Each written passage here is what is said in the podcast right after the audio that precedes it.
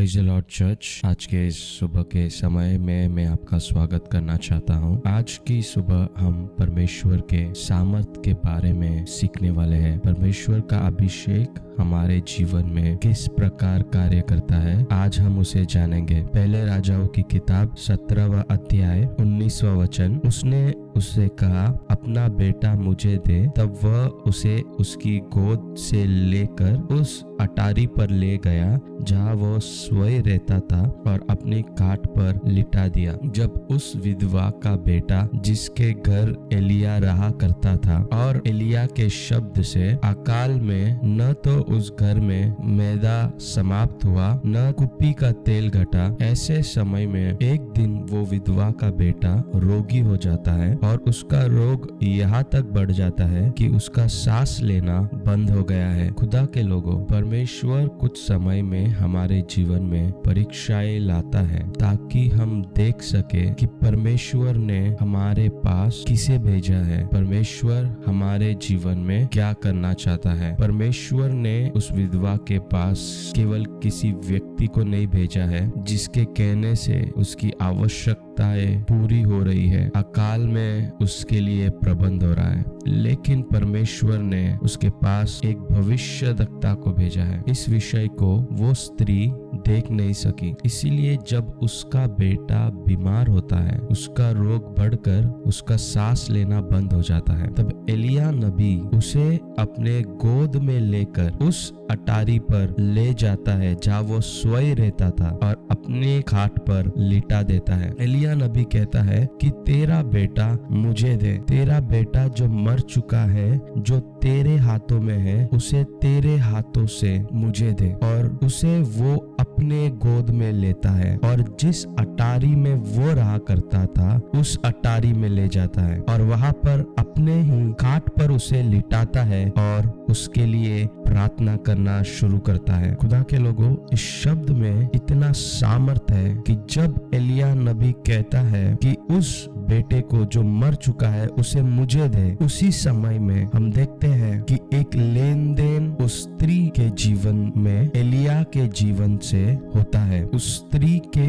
ऊपर जो मृत्यु था, वो एलिया के पास आता है और एलिया का जो जीवन है, वो उस स्त्री के पास जाता है। कितने लोग समझ रहे हैं? जब हम परमेश्वर को अपनी परेशानी देते हैं तो हम उसे परिपूर्णता से देते हैं। हम उसे अपने हाथों में नहीं रखते। हमें उसे परिपूर्णता से देना है। जब हम परमेश्वर को किसी बात के लिए हम उसके उपस्थिति में आते हैं, हमें अपने बातों को, अपने परिस्थितियों को उसे देना है और उसके जीवन को हमें स्वीकारना है और अनुग्रह को पाकर हमें लौटना है। खुदा के लोगों, में विश्वास कर रहा हूँ कि आप इस शब्द को समझ रहे हो। जैसे एलिया उसे अपने गोद में लेकर अपने अटारी में जाता है, अगर इस वचन को हम समझने की कोशिश करें। एलिया नबी उस बेटे के लिए वहीं पर प्रार्थना कर सकता था, जहाँ पर वो स्त्री थी, लेकिन उसने उसे अपने अटारी में ले गया और अपने खाट पर लिटा दिया। हमें समझने की आवश्यकता है कि भले ही एलिया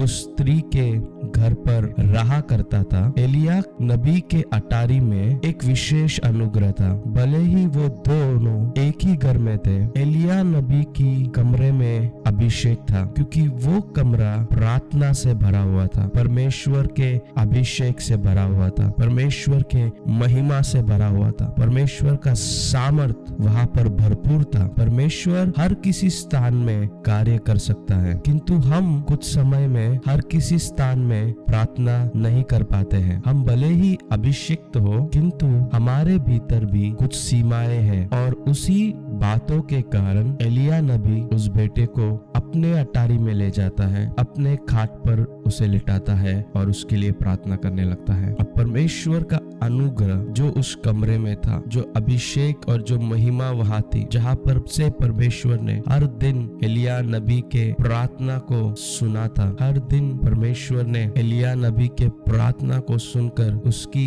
जरूरतों को पूरा किया था। परमेश्वर उस कमरे में था। खुदा के लोगों, क्या मैं आपको उत्साहित करना चाहता हूँ? भले ही हम एक घर में रहते हो, किंतु जिस स्थान में हम प्रार्थना करते हैं, उस स्थान परमेश्वर के सामर्थ से भर जाता है। एलिया नबी के अटारी में सामर्थ था, विश्वास था, लेकिन उसी घर में जहाँ वो स्त्री रहा करती थी वहाँ पर विश्वास की कमी थी। वहाँ पर अविश्वास दिखाई देती है। क्या मैं आपके लिए प्रार्थना कर सकता हूँ कि हमारे जीवन में भी जिस किसी क्षेत्र में अविश्वास हो, उस क्षेत्र में भी विश्वास आए, परमेश्वर के सामर्थ को हम देख सके। परमेश्वर सारे अविश्वास को विश्वास में बदले। परमेश्वर ये नहीं चाहता है कि हम किसी एक क्षेत्र में उस पर विश्वास करें। परमेश्वर चाहता है कि हमारा विश्वास उसके ऊपर पूरा हो। जैसे उस घर में परमेश्वर ने कार्य किया। परमेश्वर के सामर्थ ने प्रभाव डाला। वहाँ पर चंगाई हुई, चमत्कार हुई। वैसे ही परमेश्वर हमारे जीवन के ऊपर, जिस स्थान में भी अंधेरा है, वहाँ पर अपने महिमा से, अपने अभिषेक से सामर्थ्य कार्य को करना चाहता है, ताकि वहाँ पर उज्याला आ सके। क्या आप मेरे साथ सहमत होंगे जैसे मैं आपके लिए प्रार्थना कर रहा हूँ? खुदावन, परमेश्वर, आज की सुबह आपके लोगों के लिए हम प्रार्थना करते हैं। जिस स्थान में भी खुदा आपके लोगों के जीवन में अंधियारा है, उस स्थान में परमेश्वर, उस